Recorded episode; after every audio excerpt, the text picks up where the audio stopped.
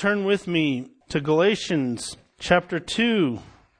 We're going to continue our study here, verses 15 through 21. We will read this text and we will continue with a word of prayer. We are Jews by nature and not sinners from the Gentiles. Nevertheless, knowing that a man is not justified by the works of the law, but through faith in Christ Jesus, even we have believed in Christ Jesus, so that we may be justified by faith in Christ, and not by the works of the law, since by the works of the law no flesh will be justified. But if, while seeking to be justified in Christ, we ourselves have also been found sinners, is Christ then a minister of sin? May it never be. For if I rebuild what I have once destroyed, I prove myself to be a great transgressor. For through the law I died to the law, so that I might live to God. I have been crucified with Christ, and it is no longer I who live, but Christ lives in me. And the life which I now live in the flesh, I live by faith in the Son of God, who loved me and gave himself up for me. I do not nullify the grace of God, for if righteousness comes through the law, then Christ died needlessly. Father, I ask that uh, you would give us insight, you would give us wisdom, you would give us knowledge as to this text, Lord. God, that you would speak by your Spirit through me as we look at this text. And Lord, that we would know that it is of great importance Lord, that we understand this. Lord, I ask that uh, as we look today, you would give us eyes to see, ears to hear. But Lord, a heart for you. Thank you, Lord, for everything. Amen. As we continue in this passage, the Apostle Paul is trying to make something very crystal clear. Not only is he defending his apostleship, he's also defending the fact that we are justified through the work of Christ and not our own works. He has come against Peter here, who has gone and defected by leaving the Gentiles in the eating with them when the Jews came, and he is calling him out. He is saying, These actions that you have done only fuel the fire for the Judaizers, for those who are saying that you have to do the works of the law to be able to be saved. Justification comes from Christ and Christ alone. And he made this very clear from his own lips himself. We look at Luke chapter 18, 9 through 14. Jesus here gives us a parable of two men, the Pharisee and the publican. He also told this parable to some people who trusted in themselves that they were righteous and viewed others with contempt. Two men went up into the temple to pray, one a Pharisee and the other a tax collector. This Pharisee stood and was praying this to himself.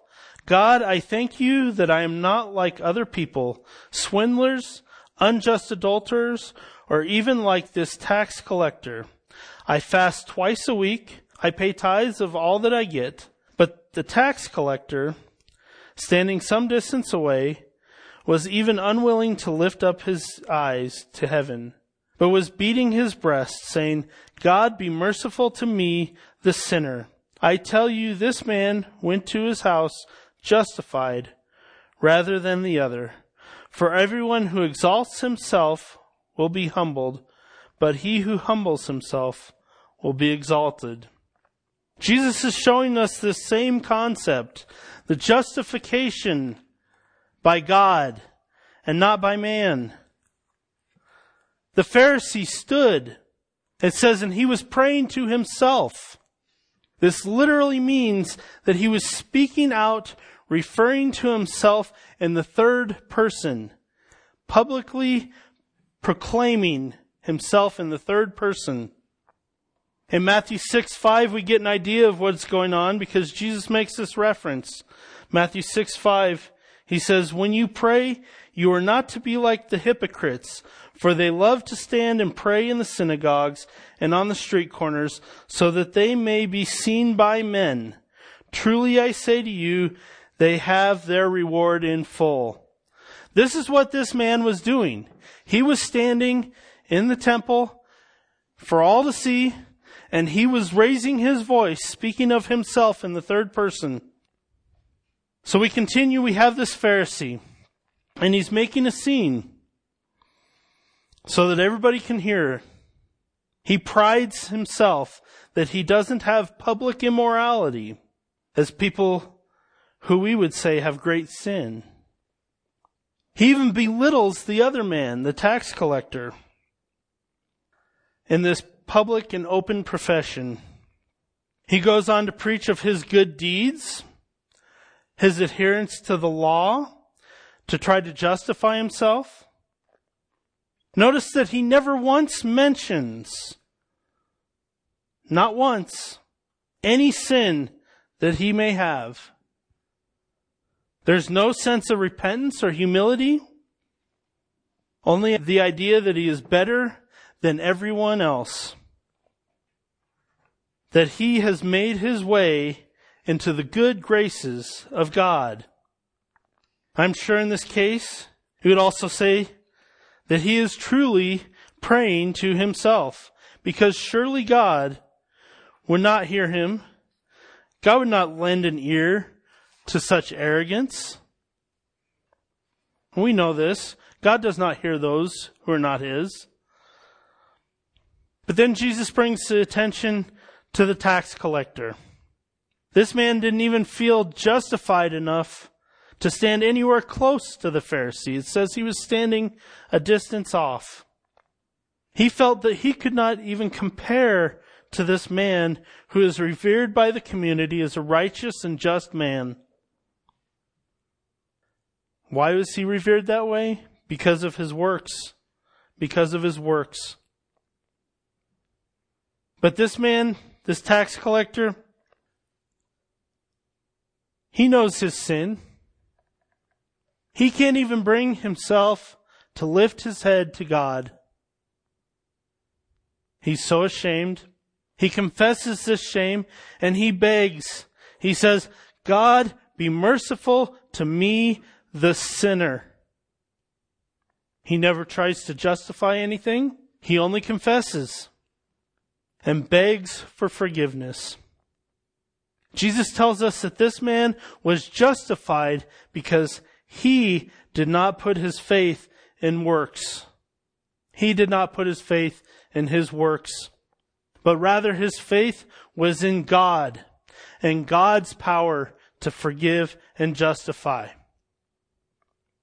Brothers and sisters, something in the heart of man wants us to think that we can contribute something to our own salvation. That we can contribute something to justify ourselves.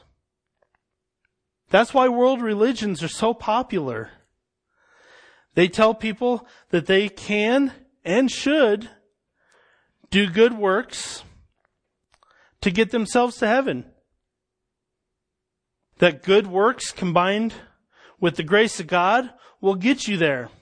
As we all know, this is a very popular message People want to hear this. And many that preach that, they preach that it's not good enough just to believe in Christ, as we're seeing in this context in Galatians. But you need Christ plus something else. You need Christ plus baptism. Or you need Christ plus church membership. There's even a movement that says that if you don't subscribe to the King James Version of the Bible, That's the only true translation that you are deceived. So what are you telling me with that? You're telling me that belief in Christ is only through the King James Bible? That's absurd. But those who preach this works-based theology commonly refer to James chapter 2. We're going to be looking at verses 14 through 26. This is James, the half brother of our Lord Jesus Christ, who was head of the Jerusalem church. Here's what James says. What use is it, my brethren, if someone says he has faith, but he has no works? Can that faith save him? If a brother or sister is without clothing and in need of daily food, and one of you says to them, Go in peace, be warmed and be filled, and yet you do not give them what is necessary for their body, what use is that? Even so, faith, if it has no works, is dead, being by itself. But someone may well say, You have faith and I have works. Show me your faith without the works, and I will show you my faith by my works. You believe that God is one? You do well. The demons also believe and shudder. But are you willing to recognize, you foolish fellow, that faith without works is useless? Was not Abraham our father justified by works when he offered up Isaac, his son, on the altar? You see that faith was working with his works, and as a result of the works, faith was perfected. And the scripture was fulfilled, which says, And Abraham believed God, and it was reckoned to him as righteousness. And he was called the friend of God. You see that a man is justified by works and not by faith alone. In the same way, was not Rahab the harlot also justified by works? When she received the messengers and sent them out by another way? For just as the body without the spirit is dead, so also faith without works is dead. So is James telling us that we have to have works with our faith to be saved? No, he's not saying that here. James makes many statements about works here in this passage. Verses 14 through 17, he poses three questions. The first one is, What use is it, my brethren, if someone says he has faith, but he has no works? The second question, Can that faith save him? And the third, if a brother or sister is without clothing and in need of daily food, and one of you says to them, Go in peace and be warmed and be filled, and yet you do not give them what is necessary for their body, what use is that? Those are some pretty serious questions. Aren't they? But what's their, what are they meant for? What's the meaning of these questions here? They're meant to bring the reader to an evaluation of their spiritual condition. James is showing us a disconnect between an intellectual knowledge and a working action of faith. James is asking the question, what good is it to have the knowledge of Christ if you have no outward action that shows it or that proves it? You know, it said the longest journey you'll ever take is the 18 inches between your head and your heart. The knowledge to the belief and the faith. It's the longest journey you'll ever take. This is emphasized in verse 18 when James states, but someone may say, You have faith, and I have works. Show me your faith without the works, and I will show you my faith by my works.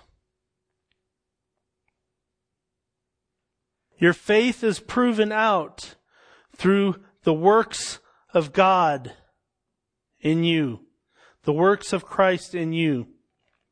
He continues his stance of an intellectual knowledge by saying, you believe that God is one.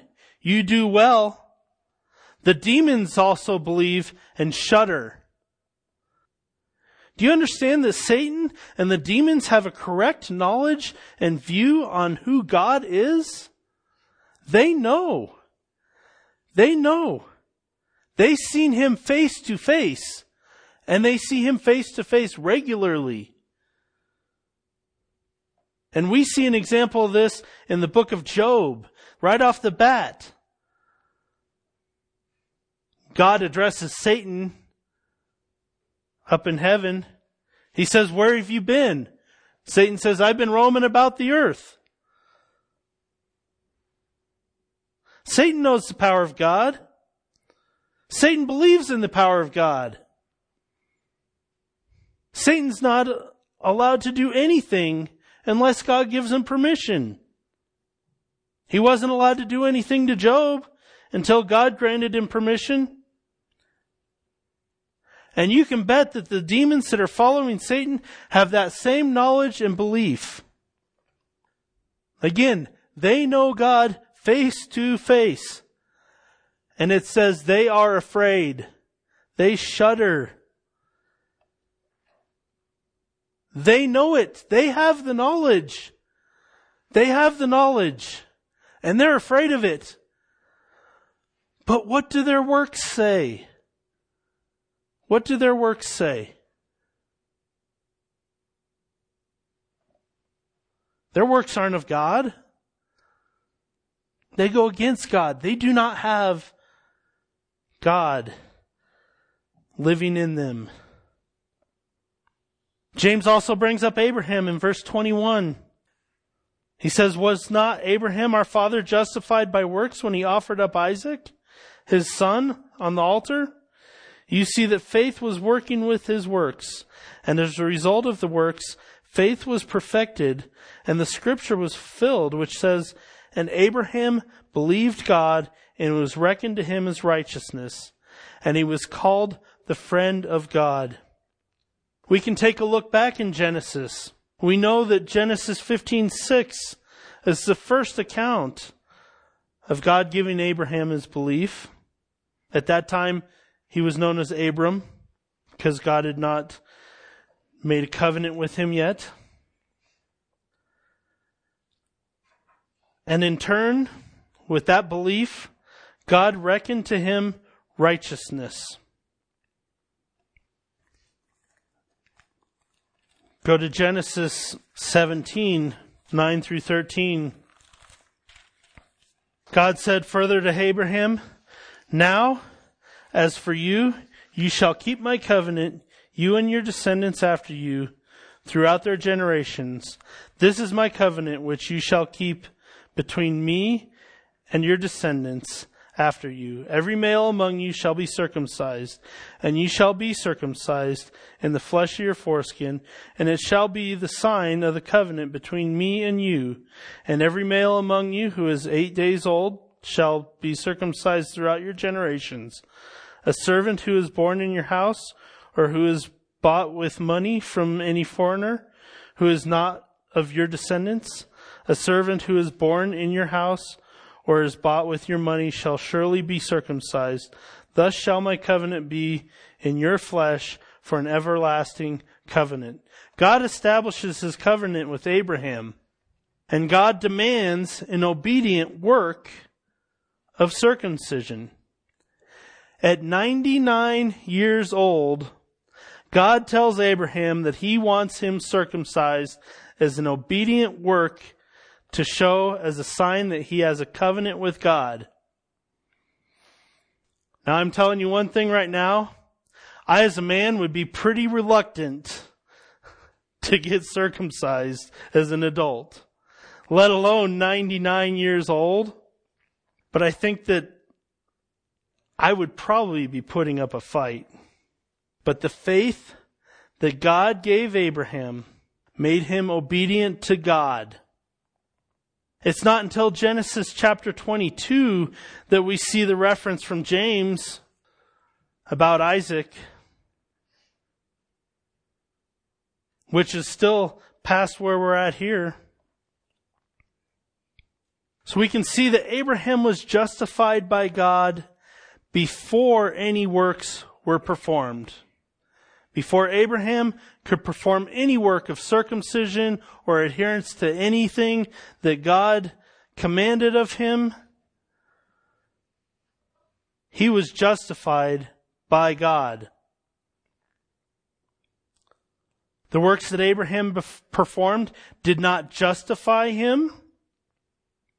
It was an outward response of the faith and belief that Abraham had already been given. He'd been given it by God. It's the same with something like baptism. Baptism is not a work that justifies you before God. It is a work that testifies to others that you have a saving faith in the Lord Jesus Christ. You do this work to show others your identity in Christ, not the other way around. Baptism is just like circumcision. It does not save you. Christ saves you. The working of God saves you. Paul also makes this argument concerning Abraham in Galatians 3, 6 through 9. says, even so, Abraham believed God, and it was reckoned to him as righteousness. Therefore, be sure that it is those who are of faith who are the sons of Abraham. The scripture foreseen that God would justify the Gentiles by faith, preaching the gospel beforehand to Abraham, saying, All the nations will be blessed in you. So then those who are of faith are blessed with Abraham the believer.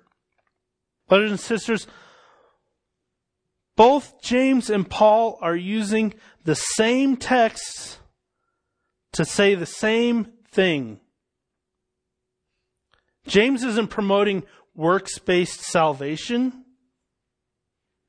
What he's saying is that it will be evident where your faith is by your works. Because your faith will come from Christ. Your faith is seen as the works of Christ who lives in you. What are these works? Paul spells it out here, I think the best. Galatians 5:22 and 23. But the fruit of the spirit is love, joy, peace, patience, kindness, goodness, faithfulness, gentleness, self control. Against such things there is no law. They're the works of the Holy Spirit, not of the law. And James sums up this section with the final nail in the coffin, verse 26. For just as the body without the spirit is dead, so also faith without works is dead. If you have a body without a spirit, what do you have? A body without a spirit in it does absolutely nothing. It doesn't talk. It doesn't walk. It doesn't do good or bad. It's dead. And that's the whole point that James is trying to make. The intellectual knowledge of Christ means nothing if you don't work in obedience. Nowhere in the context of James does he even imply that a person is saved by doing good works. He was showing us that the works are proof of your faith. And that's where we're going to bring this back to Paul in Galatians chapter 2, our text today. There was my introduction. Paul has just called out Peter for his actions of pulling back from the Gentile believers when these Jews came that proclaimed that you need to be circumcised as Gentiles, and you have to do the works of the Mosaic law to be saved. And Paul in verse 15 told them they have no excuse. The Gentiles, they didn't have the scriptures, but the Jews, they had the scriptures. They knew what it said. They knew that you were not justified by works. They knew the scriptures said that you were justified by faith. They knew that Abraham was justified by faith. In Galatians 2:16 says nevertheless knowing that a man is not justified by the works of the law but through faith in Christ Jesus even we have believed in Christ Jesus so that we may be justified by faith in Christ and not by the works of the law since by the works of the law no flesh will be justified Paul again speaking to the Jews that were with Peter says that you all have no excuse you know what the scriptures say that they prove no one is justified by the law? That we are all justified through faith in Christ. Justification is the opposite of condemnation. Paul uses it here as a legal term, and it means that the judge declares a person not guilty and right before the law. We all know Romans 8 1. Therefore, there is no condemnation for those who are in Christ Jesus. We, as sinners, were condemned when we tried to do works for our salvation. But we are justified through faith in Christ. Keeping the law is not an acceptable means of salvation. A person can follow laws all their life, but that doesn't change the sinful nature of a man's heart. Just because you don't eat food that God declares is unclean doesn't mean that your heart is right with God. Does it? And we have no way in and of ourselves of getting rid of that sinful nature. But we know as followers of Christ that Christ now dwells in us. And the works that we do through the Holy Spirit are proof of the changed heart and nature. We saw that earlier in James. We continue in Galatians 2:20. Paul says, "I have been crucified with Christ, and it is no longer I who live, but Christ lives in me. And the life which I now live in the flesh, I live by faith in the Son of God, who loved me and gave himself up for me. Brothers and sisters, we have been crucified with Christ. That should make you excited. You should be happy about that. It's not us that lives anymore. We couldn't do it. We're now dead to our old spirit. We have the new spirit of the Holy Spirit in Christ in our bodies. We are alive. We're alive in Christ. We're not saved by works of the law. Paul makes this very clear, and he does it in this last statement. Verse 21. I do not nullify the grace of God, for if righteousness comes through the law, then Christ died needlessly. If all it takes for us is to follow the law to be saved, if we could do it ourselves, then Christ died for absolutely no reason at all. No reason at all. Christ took on punishment of our sin for no reason. His death would be cheapened. And we, get this, all of us, throughout all of time, are guilty of the death of an innocent man if we can do it through our works.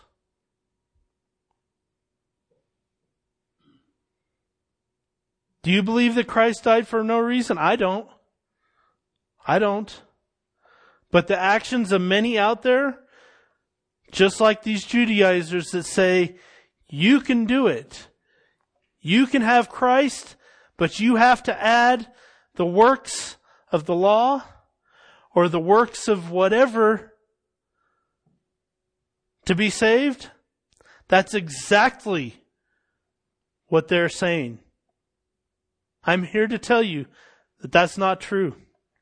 The idea that you can add some work to the gospel of Christ for your salvation is a lie straight from the lips of Satan himself.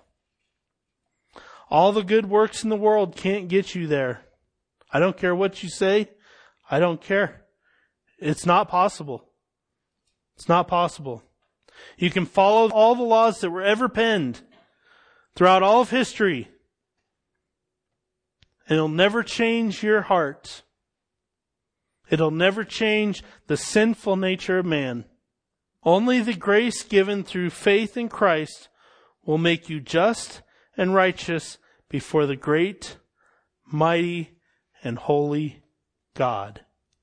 And that is what Paul is trying to tell us here. That is what Paul is using to tell the Galatians here.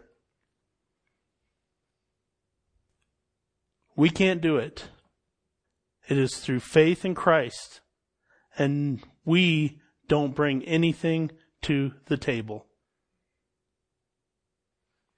Yes, works show our heart, our faith. The works of Christ through us show our faith. But our works are not what saves us. So let's pray. Father, I thank you that we cannot save ourselves, that it is only a work of you, of Christ Himself, so that no man may boast, so that I cannot stand here and say, I saved myself. And I cannot stand here and say, Christ died needlessly. He didn't have to die. Lord, that was your great work. Lord, I ask that we would daily be seen by others as having Christ in us. And Lord, that would be seen through the works of Christ flowing out of us. Lord, I ask that we would come to you humble and we would come to you greatly exalting you, and that our day to day lives would show this. Thank you, Lord, for everything. Amen.